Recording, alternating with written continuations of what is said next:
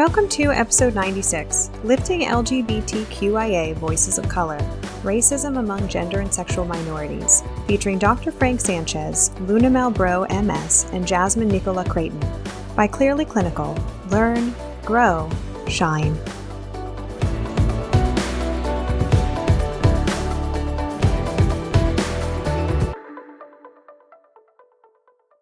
Hello to our listeners. Today, I am honored to be spending time um, with three individuals that are here to shed some light on the intersectionality between um, racism, discrimination, and the LGBTQIA community.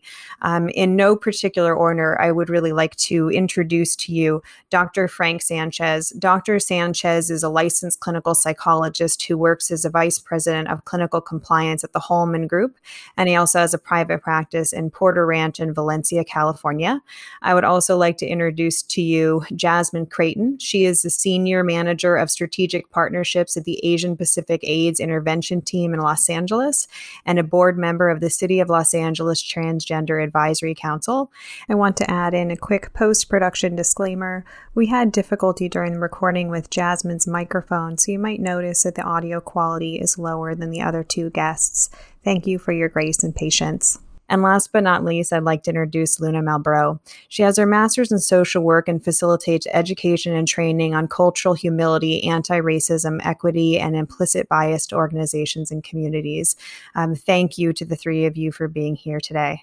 So, I would like to first um, ask you um, to tell us a little bit more about yourself. Um, Luna, why don't you start? Tell us a little bit about your background and how you came to have this particular specialization and do this work. Yeah, happy to. So, um, I always say that I grew up in uh, rural Louisiana because that's really important to my story. Um, and um, saw pretty quickly through a program in high school how how different the education I was getting and, and my surrounding area was to the experience I had in Portland, Oregon when I was there for an art school for a few months. Uh, shoot forward and um, ended up getting my MSW. I really wanted to focus um, not only as a clinician, but also in international social welfare with a focus on supporting individuals with trauma. I worked at a um, residential facility in San Francisco for a few years and then started uh, moving into program management. And then from there, moved into uh, facilitating and doing anti bias trainings with the Anti Defamation League. Currently, I co founded um, Soulbird Consulting with my partner, Sarah Buffy, and the focus is around um, helping people understand the effects of trauma and how healing happens in relationship, and also helping people understand uh, the approach of cultural humility and exploring implicit bias and um, anti-racism. So the cultural humility work is what I do with Soulbird Consulting, but we primarily work with mental health professionals and organizations and people who work with um, a lot of different populations. So that's my background. Thank you, Luna. Thank you for joining us. And Jasmine, I'm going to turn to you. Why don't you tell us a little bit more about yourself? Thank you for having me. Um, my name is Jasmine I'm Jasmine Creighton. I'm a black trans femme, and my uh, pronoun is gender fierce. And uh, I came into this work uh, through entertainment. I am an actor and a performance artist, and I started out in the clubs dancing and performing in trans nightclubs and all over Los Angeles, actually all over the world. And um, I went to school a little bit for uh, human services. And uh, from there, I was introduced into nonprofit through a program that a dear girlfriend of mine was running called the Heart Program, which was a program specifically designed for trans women, an empowerment group and through that group, um, we learned about uh, a, a plethora of things, you know, HIV and how it can uh, how it affects uh, trans women. We learned about a little bit about our mental health and some of the traumas that we experience on a day-to-day basis, and we were learning slowly how to support each other in that process. And through that, I uh, through that process, I was asked if I was interested in a job. They gave me a job. I became a peer educator, and from there, they helped develop my, uh, you know, my voice in community. And so, you know, I oftentimes find myself working uh, with the marginalized, you know, the specific trans women who are experiencing uh, some sort of mental uh, trauma or uh, homelessness or you know family uh, you know domestic abuse so my my job has led to uh, collaborating with different organizations and institutions to provide um, affirming and, and, somewhat safe um, services specifically trans. Uh, and i say that because we often get lumped up in this lgbtq uh, narrative and our voices are not heard, they're not amplified, and they're not, um, they can't be fully supported because we haven't been able to exercise in, in, uh, in, a, in the same sort of way our soul siblings have been able to in the you know, other spectrums of you know, LGBTQ um, spectrum. And also, um, I'm in a new film that I want to suggest that everyone watch. I think it's mandatory that people see it. It's called Disclosure um, because um, it really talks about how we have been um, viewed uh, from uh, viewed and um, oh, that's another word I want to use, but I can't think right now. But how we've been viewed uh, throughout history, right? and how our voices um, have been skewed and only shown from one particular lens.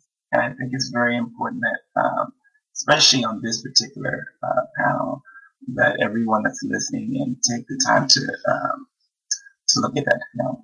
But that's me in a nutshell. And I'm still here, and my intention today is to uh, be a voice of um, reason, be a voice of change, and be a voice of uh, hope.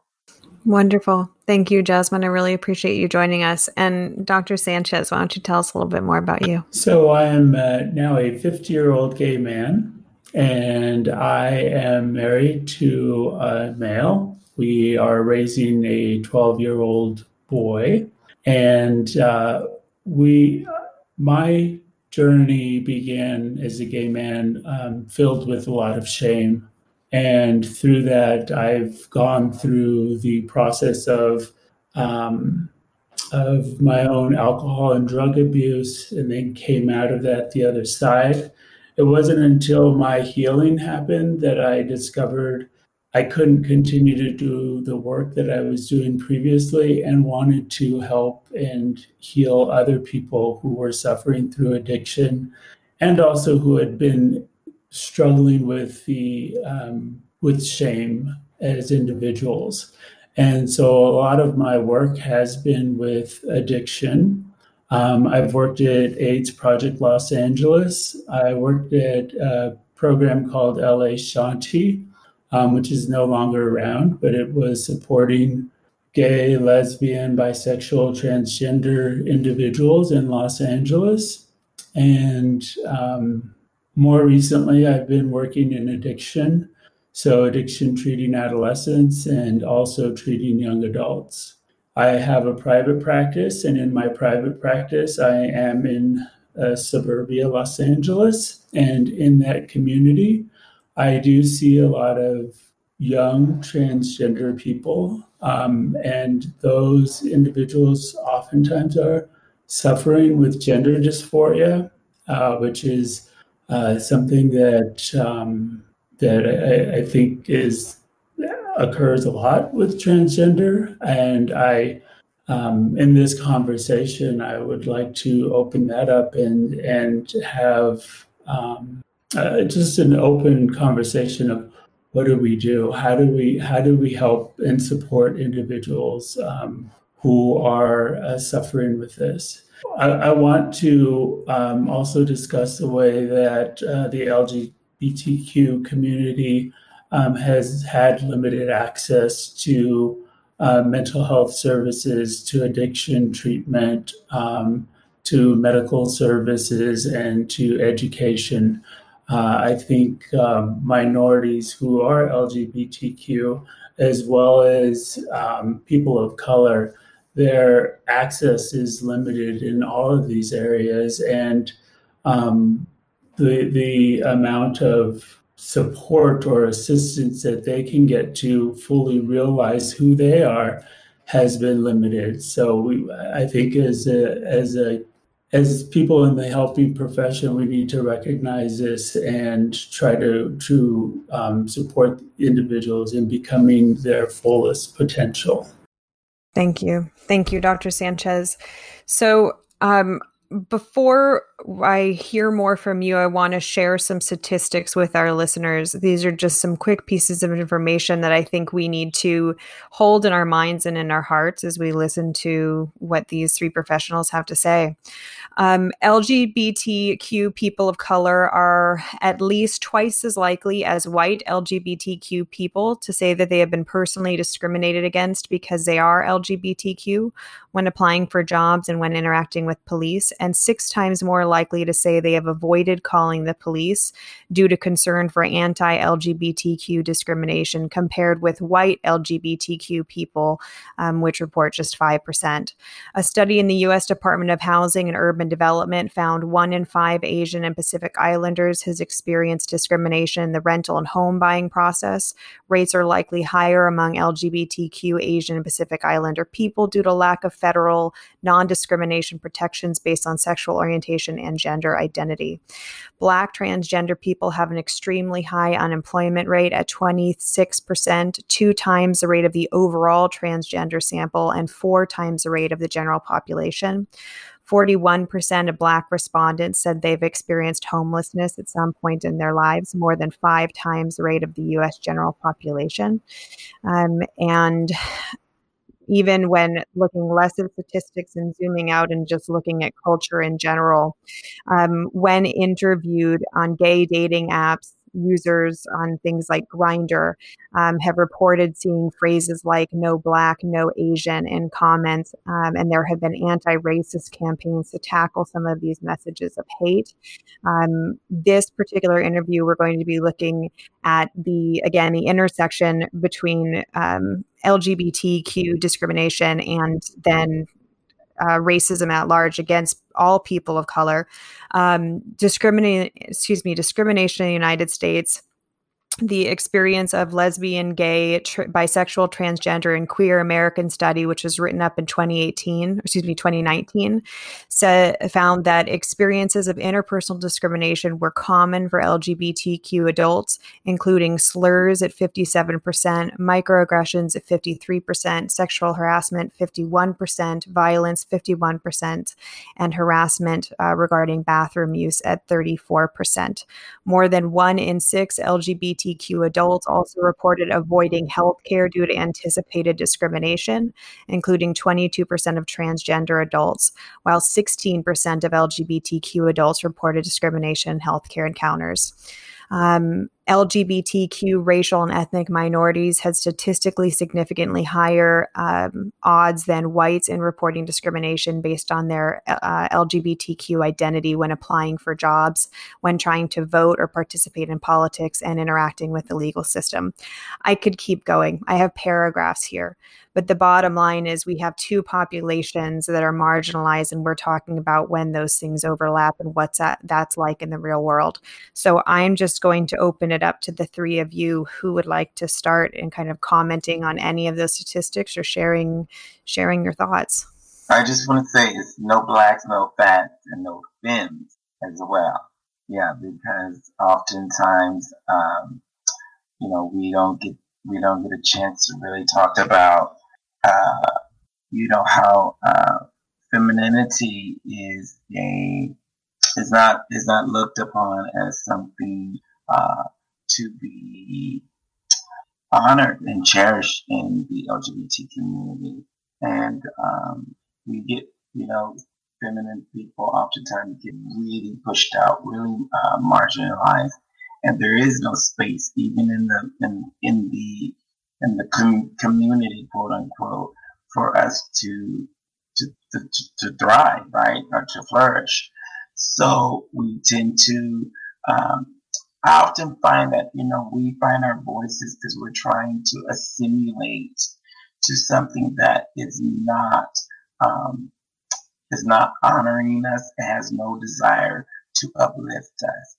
But for some reason, we're, uh, you know, I'm just, I should say me personally, but I notice even, you know, amongst the community, we're always reaching for something that's outside of us and it's not supporting us. So it's harming us. And then we wind up harming ourselves. Yeah. Um, I'm, I'm sitting with what Jasmine said, and I'm thinking about um, just just thinking about the audience that listens to this. I feel like the experiences of uh, the LGBTQIA community are so diverse. There's so many different dynamics, even within each different population from you know thinking about the trans experience the to the lesbian to the pansexual to the you know questioning it, it, asexual it's also vastly different and when you uh, layer that with the experiences of uh, being a person of color, being Black, Indigenous, Asian, um, all Latinx, all of that is so layered. Um, the one thing that I that I always say, the one thing that I always say is that you can never be culturally competent in, in an identity outside of your own, uh, in an experience outside of your own. And so, what I like to lift up is just humility and um, how do we practice more humility and understanding? I may not understand all the dynamics at play, um, but but it's there's a, an element of uh, inquisitive and reach research that we all have to do, and also being able to name that there's some things that I can I can read, but I will not understand those dynamics. So how how do you support people in that. And um, I just want to offer that just before we even get into the conversation that I'm just I'm I'm feeling overwhelmed because I myself am a queer woman. I'm married to a woman. I'm divorcing a woman. so that there, there's an experience even uh, that I feel from my own experience um, of going through the family building process and getting halfway through the family building process and creating an embryo and trying to get support from medical professionals professionals and uh, mental health professionals but there was no one who could even begin to hold space for that process because their process of understanding was heteronormative child rearing. And heteronormative aspects of creating and build, building a family. So I lift that up to just think about all the different dynamics at play. I shared before um, with you, Beth, that a lot of times when we think about um, LGBTQIA issues, we forget about uh, family issues on top of that, of parenting and fertility, and all of those things can be experiences uh, and issues and uh, ex- things to explore for trans folks, for LGBTIAQ folks. Uh, so I just want to lift that up that th- this is such a broad umbrella um, and that there's so much nuance to unpack that we I know I won't be able to get to, but I just want to name and I'm glad Luna you bring that up. And I and I think that that's an important point. Jasmine mentioned it as well. As a society we lump all of these things together when they're all extremely unique. And that this umbrella and a one hour conversation does not make somebody culturally competent. So, you know we can't you like and and i think collectively we're recognizing that that term is just antiquated. What we're talking about is cultural humility and recognizing that we do not know the lived experience of another person even if we could read a lot of books about it even if we could go to a lot of continuing ed and and having the appreciation and the curiosity and the flexibility to be open to that. And I think what's special about the conversation we're having is we have three people coming from very different backgrounds, very different lived experiences. And it is within that diversity that this is a very phenomenon we're discussing. You know, that you all have you have yes perhaps this representative voice that's been thrust upon you by the majority community of speak for all of the gay people, speak for all of the trans people. What do all of you think? And that really what we're talking about is a lived and clinical experience of three people that are in front of me not and and I should note for our listeners I can see them. this is a video so I can see them and I can see their faces. Um and that that you you cannot speak for the entire community at large and you can only speak for your personal perspective on it. Um, dr sanchez i can see you there nodding. Um, please i'd love to hear from you. Yeah i like the idea of speaking to um, my own lived experience because that's what i have the most knowledge about um, in my clinical work, I, I, I try to be there with the individual um, coming from exactly where they're at, and um, and I try to understand it through my own experience, oftentimes, and that may may not be correct, and so I always have to keep an open ear um, to what are they saying and does my lived lived experience match that or does it not match that and um, I, I constantly have to be open uh, to a new suggestion or a new thought of what the person's experience may be.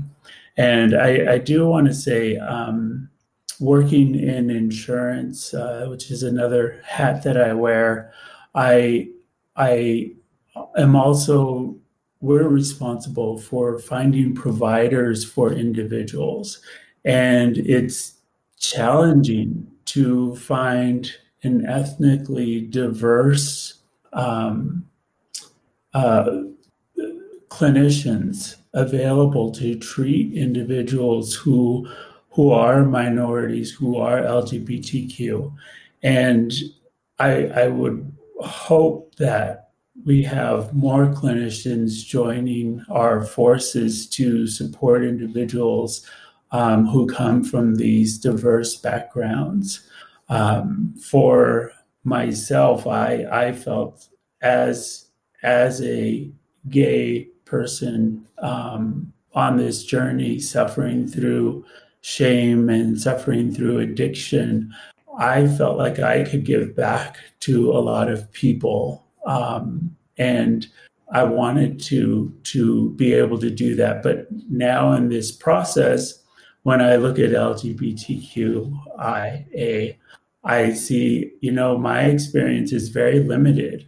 And I only know what it's like for a Hispanic person um, who's gone through different forms of discrimination to um, and to also have family discrimination to um, I, I, can understand my perspective but i don't understand a, a transgender person's perspective of what their family life is like and what their cultural differences are or a bisexual man who might be coming from a armenian background.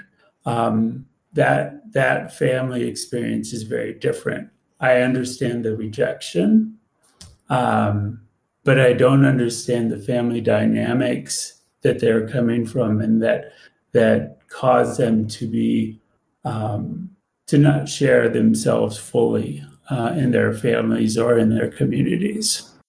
I I, I uh, would like to uh, thank you. That yeah, that's that's so true. But you know, I always think, even though I may not know you, um, I can create space for you, right? I can welcome you in and we can have real dialogue and conversation. And I know I won't get all the information I need in one setting, but I can keep, you know, inviting you back so we can continue to explore.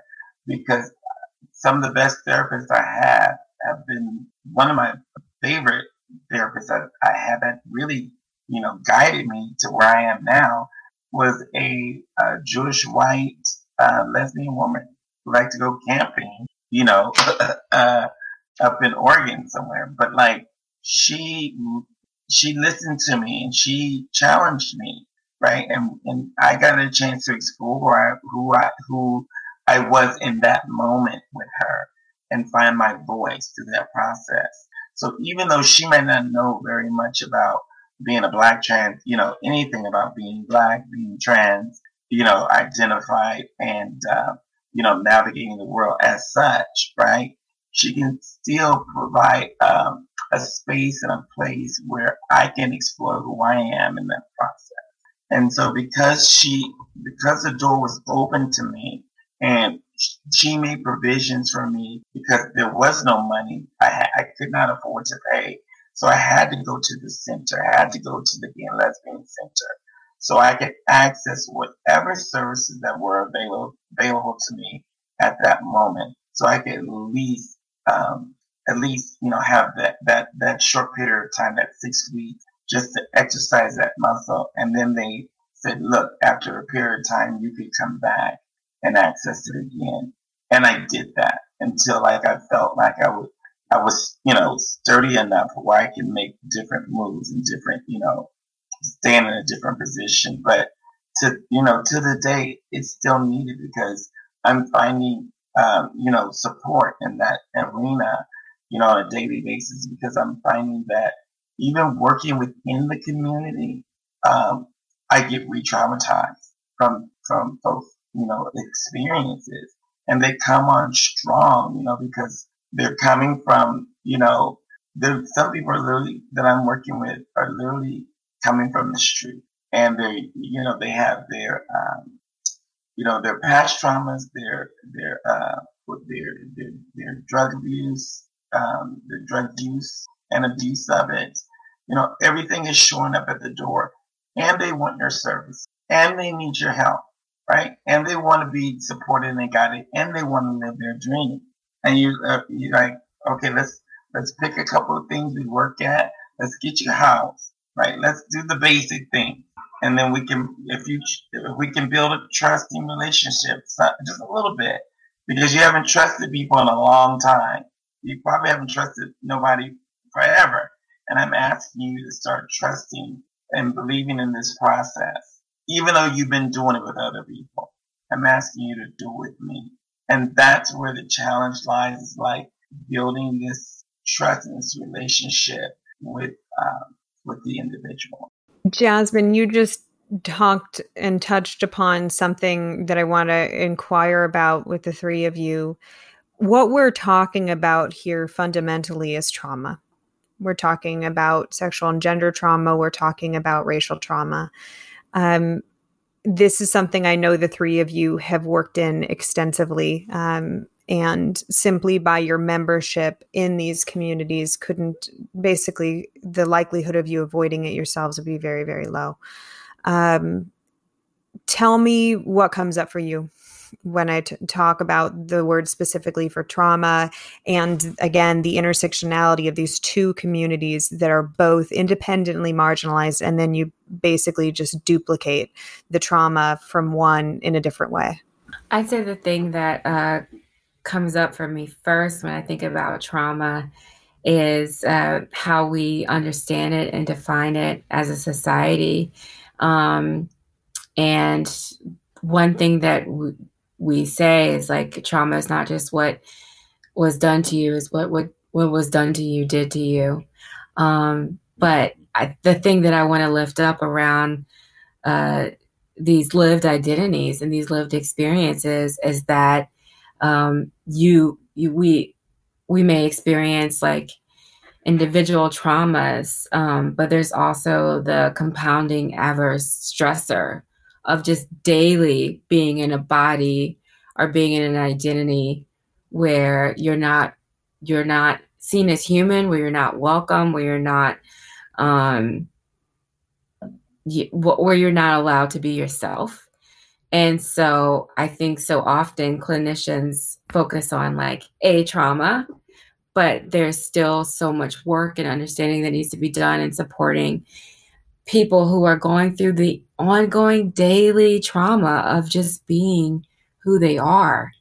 And um, I, I understand that healing happens in relationships, but I also understand that works work needs to be done to make relationships safe. So I'll just throw that out there. Yeah, when I think of trauma, I oftentimes think of physical violence. I think of the uh, cultural violence, the um, religious undertones, the religious violence that happens. And um, for individuals, I think being born into this culture and society, we do have our cultural unconscious that we have a lot of cultural trauma that has happened and that occurs regularly. Um, when you're a child sitting in a church and hearing that it's wrong to have sex with another man and that you're going to go to hell for that, um, that has an impact. And that tells you you're you're not okay. Um, and I think that there's a lot of cultural and conscious messages that we hear as young people that we hear growing up. And the experience or the, the result of that trauma is an experience of shame that idea that we are not okay as we are that we are not as good as everybody else that there's something defective or wrong with who we are. And i think that um, it's important to recognize that those cultural messages are there and they affect us, they impact us. And um, we, we not only have to fight um, with society about the um, discrimination that occurs, but we also have to fight with that cultural unconscious that those messages are just there and we have to fight ourselves to get those push those away to push those out of us and to be happy with who we are. And to not have the ability to access mental health services or medical care um, for individuals suffering with this type of discrimination and these types of messages it's it's how, how does that person how is that person able to fulfill who they truly are and to reach their life's purpose um, without getting that help that they need. So I, I, just think when I think of trauma, there's so many underlying messages that come at us that that we have to be prepared to fight against. I feel that anyone that um, is working uh, with uh, LGBT folks, um, and especially clinicians, um, in their office if they're, you know, inviting people in, or if they have like a one shooter, like, I think they should even ask the client, you know what trauma is? Like, you know, do you know what trauma is and how it shows up? Because sometimes people don't know they're in a traumatic, they're, they're in the middle of a traumatic experience. I tell my clients every day, I'm like, sleeping on the street, I mean, that's a traumatic experience. You want to, I know you want to go, you know, here, but you know, there's some steps to getting to, you know, where you want to go. You've been you've been traumatized this whole time. You know, just the experience of being uh, uh, out in the world with nowhere to go, right? And trying to, you know, every a lot of folks I'm working with are in survival mode. And even when once I move them out of the, you know, you're off the street, you're in this bridge housing, the in the bridge housing, you got to figure out how you got to navigate with stranger, with trauma, you, you, know, and you're like, okay, how? And it got to a point in in some of the services where they stopped helping people after they, um, I think it's 18 to 24. That's what they're calling you. So there's funding for that, right? The counseling, there's they're always creating funding. We're helping, we're helping. But just because after 24 and you know it appears that you should be at a certain space or a certain place in your mindset. That's not the truth of the matter. Actually so you to me it's 18 to 20 16 to 29 like you're still in this mindset like you don't really know how to navigate unless you have support, unless you have equity, you know, some financial support, mom and dad, you know, someone to back you, you know, when it, you know, some kind of backing. If you don't have anything backing you, it, it's, it's a free for all. Like you, you're, you're grabbing and pulling and holding on to like thin air because for one, you may not have the education to navigate, right? So that means you won't have access to certain jobs.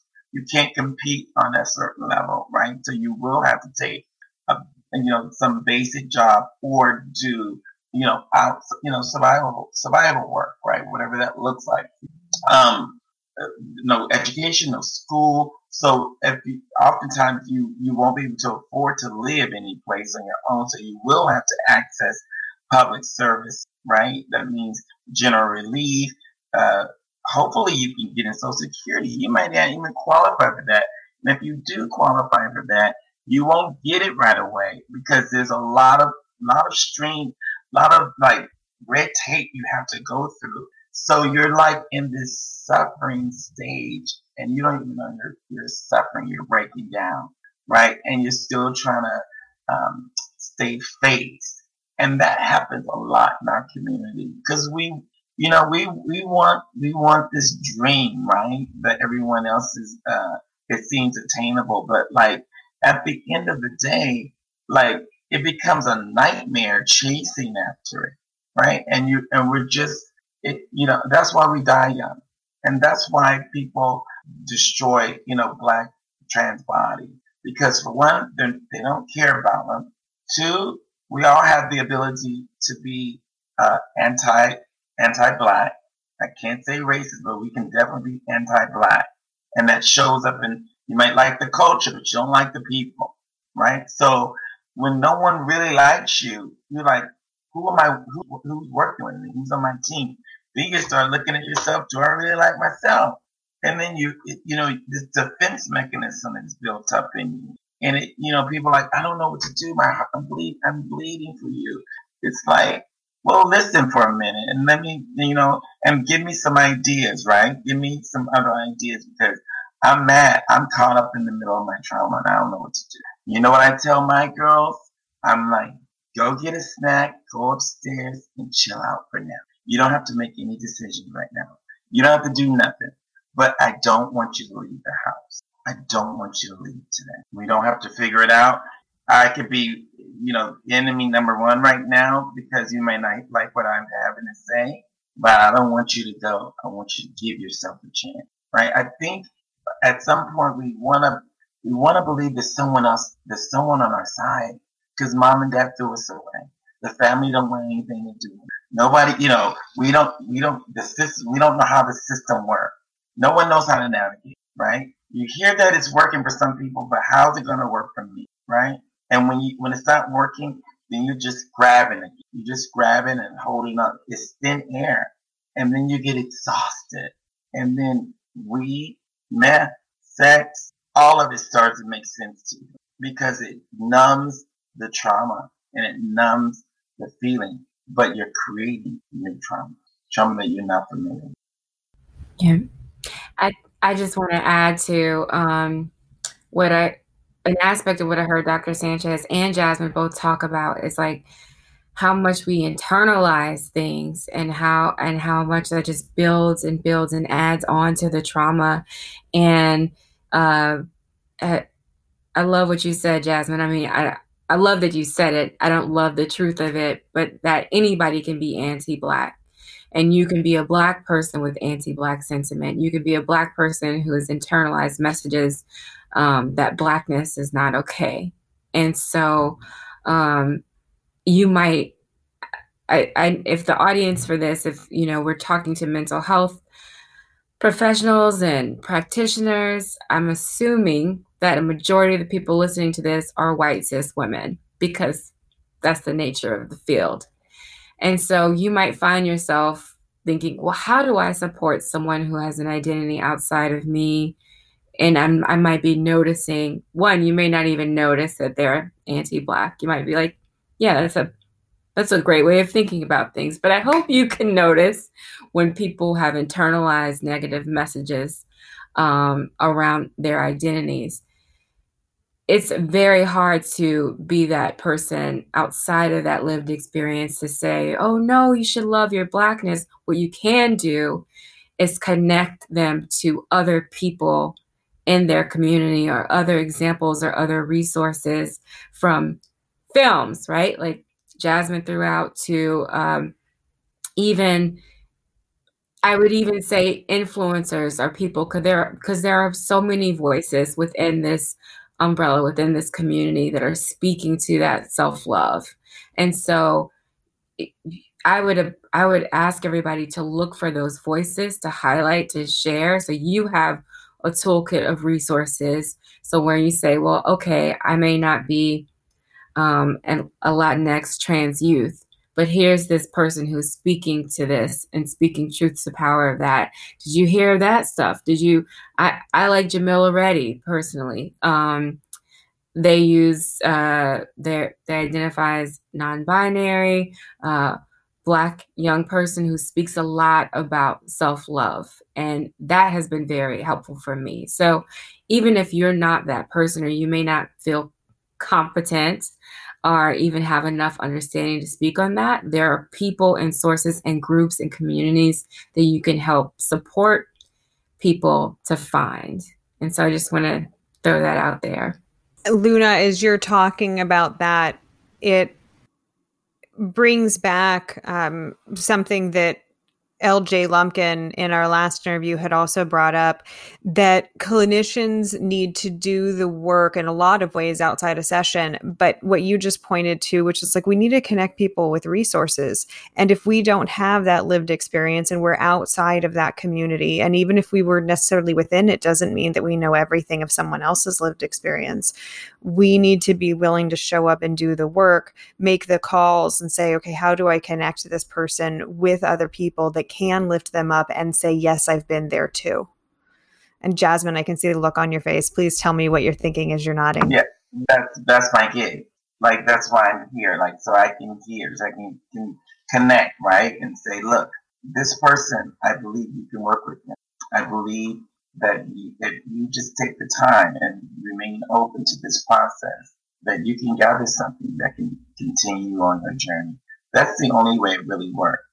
Like you gotta know that there's somebody that is willing to support us, right, in in in, in aspects of our lives, and willing to access that knowledge. Because we're coming to you because we're figuring you're walking in encyclopedia. You're you're you know you have these letters and this information. You have this office. Like help me, right? Help me, help me. But at the end of the day, it's like you know I realize like the purpose, you know, of the clinician is to help you help yourself, right?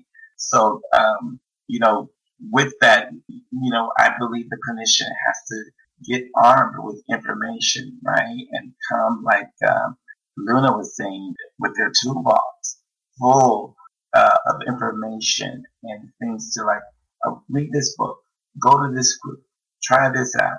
And then when they come back, if they come back, right? How did it go? Tell me what you learned. What did you hear? What stood out for you? Did you go? Did you check out that movie I told you? You know, give them some stuff to work with, right? But that requires us to do our own work. That's you know, that's what happens. like, and that's why I come so I can develop my voice, right? So I can have different, I can have different language, different words I get to use and add to my vocabulary.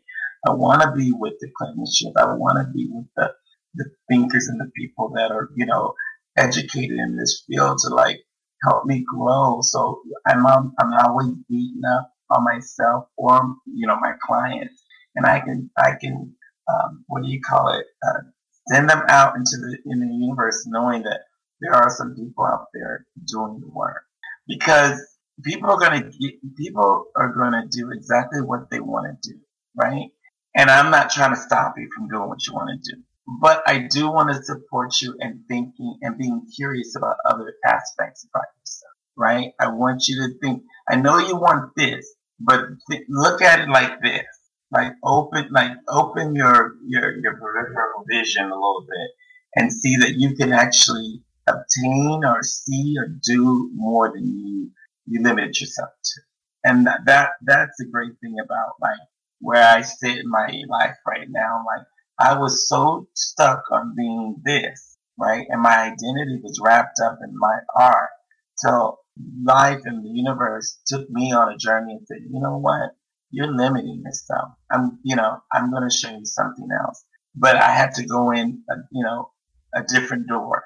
And because I went in a different door, I got more out of it, right? I got more, you know, because I came into your office and I was willing like to to fight myself and hash it out and curse and scream and be uncomfortable in the process, right? And bring all my trauma that I was dealing with at that moment with me into your office. It got me to my next plateau. Is the trauma still there? Yes. It, you know, is some of my crazy thinking still there? Yes. But it, I don't act on it the same way. I believe people always say, I'm going to, I'm telling you the truth. Well, I say, look, your truth is evolving because what might have worked for you a couple years ago may not be the same thing that's working for you today. And people are like, oh, okay, maybe, maybe, maybe. I was like, just stay with the maybe and we'll see where we can go from here. Just be open to the possibility of, of something new and different about you in this situation. And then we'll talk about it later. We'll see where you are later. But stick around for yourself. Dr. Sanchez, I can see you nodding. As Jazzmun was talking, what were you thinking about? Well, I I think uh, Jazzmun is is spot on in a lot of uh, what she's talking about. I think uh, that that our clients, um, if they can come back to us again and again, then um, their minds are begin to open, and they can begin to experience uh, real change and they can begin to acknowledge what is really at the crux of what the issues are. Um, and through that, they begin to develop tools. And Luna had also mentioned that you, you have to educate yourself. You have to you have to learn more, want to understand more. And I think as a clinician, um, one one thing that people get with uh, getting services from a therapist is you get the years of education and and knowledge that comes with being a clinician. And so as a clinician the more that you can continue to develop and expand your toolbox uh, the better that you're going to be for your the clients that you're serving and um, as we do that, we're able to give our clients more tools. They get more tools to use because our toolbox is expanded. And when we're giving them tools, we've all been in situations where, or I don't know, from personal experience, myself being in therapy, I've been in therapy with people who it feels like this is their paycheck. And then I've been with clinicians who they care about me and they they're on this journey and on this path with me. And i want to be the clinician that i'm on the journey and on the path with my clients. They aren't just a paycheck. They i i want i want to be with them in their healing and i want to give them and support them in creating a toolbox that's going to work for them for years to come so yeah, I, I, I do think it's it's vitally important that we keep educating ourselves and keep expanding and growing as clinicians so that so that we have more to offer to those individuals who, who need our help. And this is a desirability thing that, that needs to continue to grow in mental health. Like, um, because people don't want to, to think of themselves needing anything uh, outside of like a fierce, you know, look or you know, you know, a cute party or whatever that looks. A lot of times people do not want to think about like there's something wrong, you know. I hate to use the word wrong, but like other things need to be explored, right? Because some things have been put in these little bags, like Erykah say, bag lady, and that you just been carrying them with you this whole time but not opening those bags and not looking and and dissecting and touching that stuff again. I even have things in my apartment like, when am I going to go through that box and get rid of that stuff? I have not used it in a long time, but I still, I don't know why I think that it's going to work for me today when we don't even use those. You know, that's why I don't have the earphones anymore because I believe I threw them away because I knew I didn't need them anymore. But here I needed them today. So I got to figure out, I got to work on that. You know what I'm saying? But it's, it's that whole thing of um, mental health being desirable to the people. Like, um, wanting, you know, I don't know if it's in the promotion of it or how, you know, I noticed that a lot more celebrities and people that people admire and influencers are talking about, um, you know, their engaging mental health. We had a program at my agency uh, last month for Mental Health Awareness Month where we invited influencers and celebrities. Specifically, we were asking those folks of color, right? Like API, African American Laverne did it for us, Laverne Cox, uh, Margaret Cho did it, uh, Kelly Hu, a lot, Lee Shane, like a lot of people outside of our, you know, our Caucasian, you know, brothers and sisters. We ask people of color to talk about their experience, how they're interacting with their mental health, who are they, you know, having conversation with? Are they in therapy? What, how do they feel about therapy? Do you recommend it? You know, how do you access people that are culturally sensitive to your needs and what you're desiring, you know, from therapy? It's like, like how do we keep making that look attractive to people wanting to like engage in in um, mental health? That that comes up. One of the things that all three of you have touched upon in, in different ways is uh, the the lack of trust um, and we could spend hours just talking about that.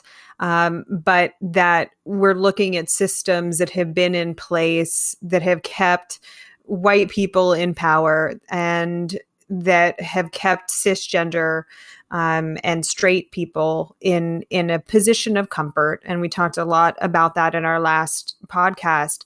Um, but this idea that there's a lack of trust. Like we know that people who have trauma are going to be suspicious of other people because they've learned not to trust. They've been taught through years of experience, either with their caregivers or with coaches, teachers, um, uh, bosses, loved ones, friends, whoever, that people can't be trusted. And then here we are as mental health professionals saying, "Hey, come into to my office and trust me, open up to me," and that while while it can be a hurdle to get through if we're cisgender and the other person is not, if we're straight and the other person is not, if we're not, if we're white and the other person is not, the research also shows that that's not irrecoverable, but it requires for us as the dominant um, representatives of the dominant culture to be dissecting our contribution in the room and how our dominant conditioning can play out um, that yes, I, Jazzmun, I think it is part of you know how do we how do we make this more attractive, and for each of us as clinicians, how do each of us connect with our dominant identities and acknowledge the limitations that we have because of that conditioning? Yes, I'm I'm jumping out of my seat to to, to comment on this because I think one thing to add to what you said, Beth, so beautifully. Like I hope everyone like listens to that again cuz um I think when you don't understand your own the the the resources you have within your own dominant identities and how you might be perpetuating that um if you if you even think oh um I'm to approach this person or this client with a neutral neutral is already unsafe you have to be actively affirming and finding ways to actively affirming. If you're neutral, that reads as unsafe because the dominant neutral, quote unquote, the dominant culture is unsafe. So you have to go out of your way to activate that. Um, and I just, I just think that there there there are levels of uh, where someone feels safety, and even thinking about trust. I think you know my my my brother told me one one time that trust is earned. Trust is earned. So it's just instead of being like, why aren't they trusting me? it's like, how do you build and earn that trust over time and realize that you can't you can't approach it in the same way that you would approach a client who has dominant identities. You have to go out of your way. So I'm when I'm talking about affirming, how do you signal safety? What's your signage? What's your um are you sharing your pronouns?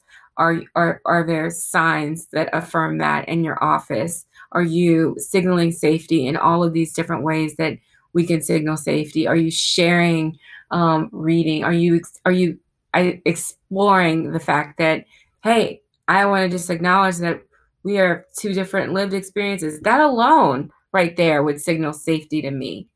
Um, so I just want to throw that out as like all the different ways that you can signal safety and how important it is to do so. Dr. Sanchez, you looked like you had something you wanted to say. I could see the wheels turning. Yeah, I'm.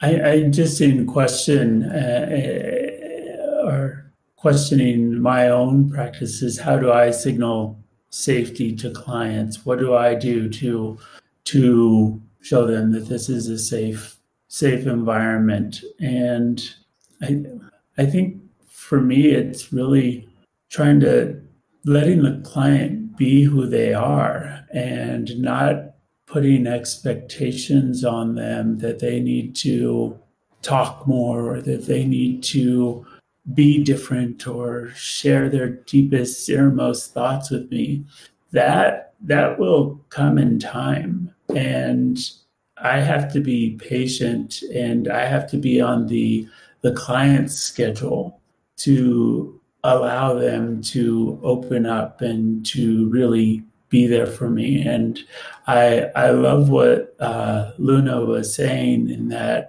you know there there could be other ways that I could create more safety and acknowledging our differences um, would be a way to create more safety. So I, I think I think we we can all learn from each other what works and um, and and how to how to be better, how to always be better clinicians and how to connect better to people. Thank you for that reflection, Frank. Um, and that's something I've heard consistently in these conversations is the importance of all of us taking that time to step back and do that reflection. Um, and Lashonda Sugg, who I interviewed last week, said it really well that our our uh, tendency is to want to push it down because it's uncomfortable where it's like oh i don't want to confront that thing about me like that the way i move in the world and how i do this thing that that's conditioned and that that's society that's allowed me basically to do that and how it's hurtful to others. And so we push it down. And that in order for us to be changing this every single one of us needs to have a really long hard look in the mirror again and again and again and that that comes back to that whole concept luna that you brought up the difference between cultural competence and cultural humility um, we could spend so much more time talking about this i am honored to have had even this time with the three of you to share your uh, personal and professional experiences of what it means to be a person of color who is also part of the LGBTQIA community. Um, I would like to invite you, please tell us how folks can get in touch with you. Um, what is your website? What is your email address? LinkedIn, things like that. Um, why don't we start with you, Jazzmun? If people want to learn more about you and learn more about your work, how can they get in touch with you? Oh, yeah, please. Um, I am at Jazzmun, J A Z Z M U N, the letter C at A P A I T online.org. Thank you, Jazzmun. And how about for you, Luna? Yeah, if you want to find out more about me and the work that I do, uh, you can go to soulbirdconsulting.info. That's soul, S O U L, and then bird, B I R D, and then consulting, and that's um, LLC.info. So just look it up. Look for souls and birds and Luna. Thank you. Thank you, Luna. And Dr. Sanchez, for people who want to get in touch with you, learn more about you. Sure. If you'd uh, like to get in touch with me, my uh, web address is drfranksanchez.com. Uh, and uh, I can be reached at uh, Frank Sanchez LMFT, uh, licensed marriage and family therapist, um, at gmail.com. Wonderful. Thank you to the three of you. I think these moments are opportunities for all of us to hear from different perspectives, and it can only serve to make us better as clinicians and better as humans. So, thank you for taking this time with me today. Thank you. Thank you.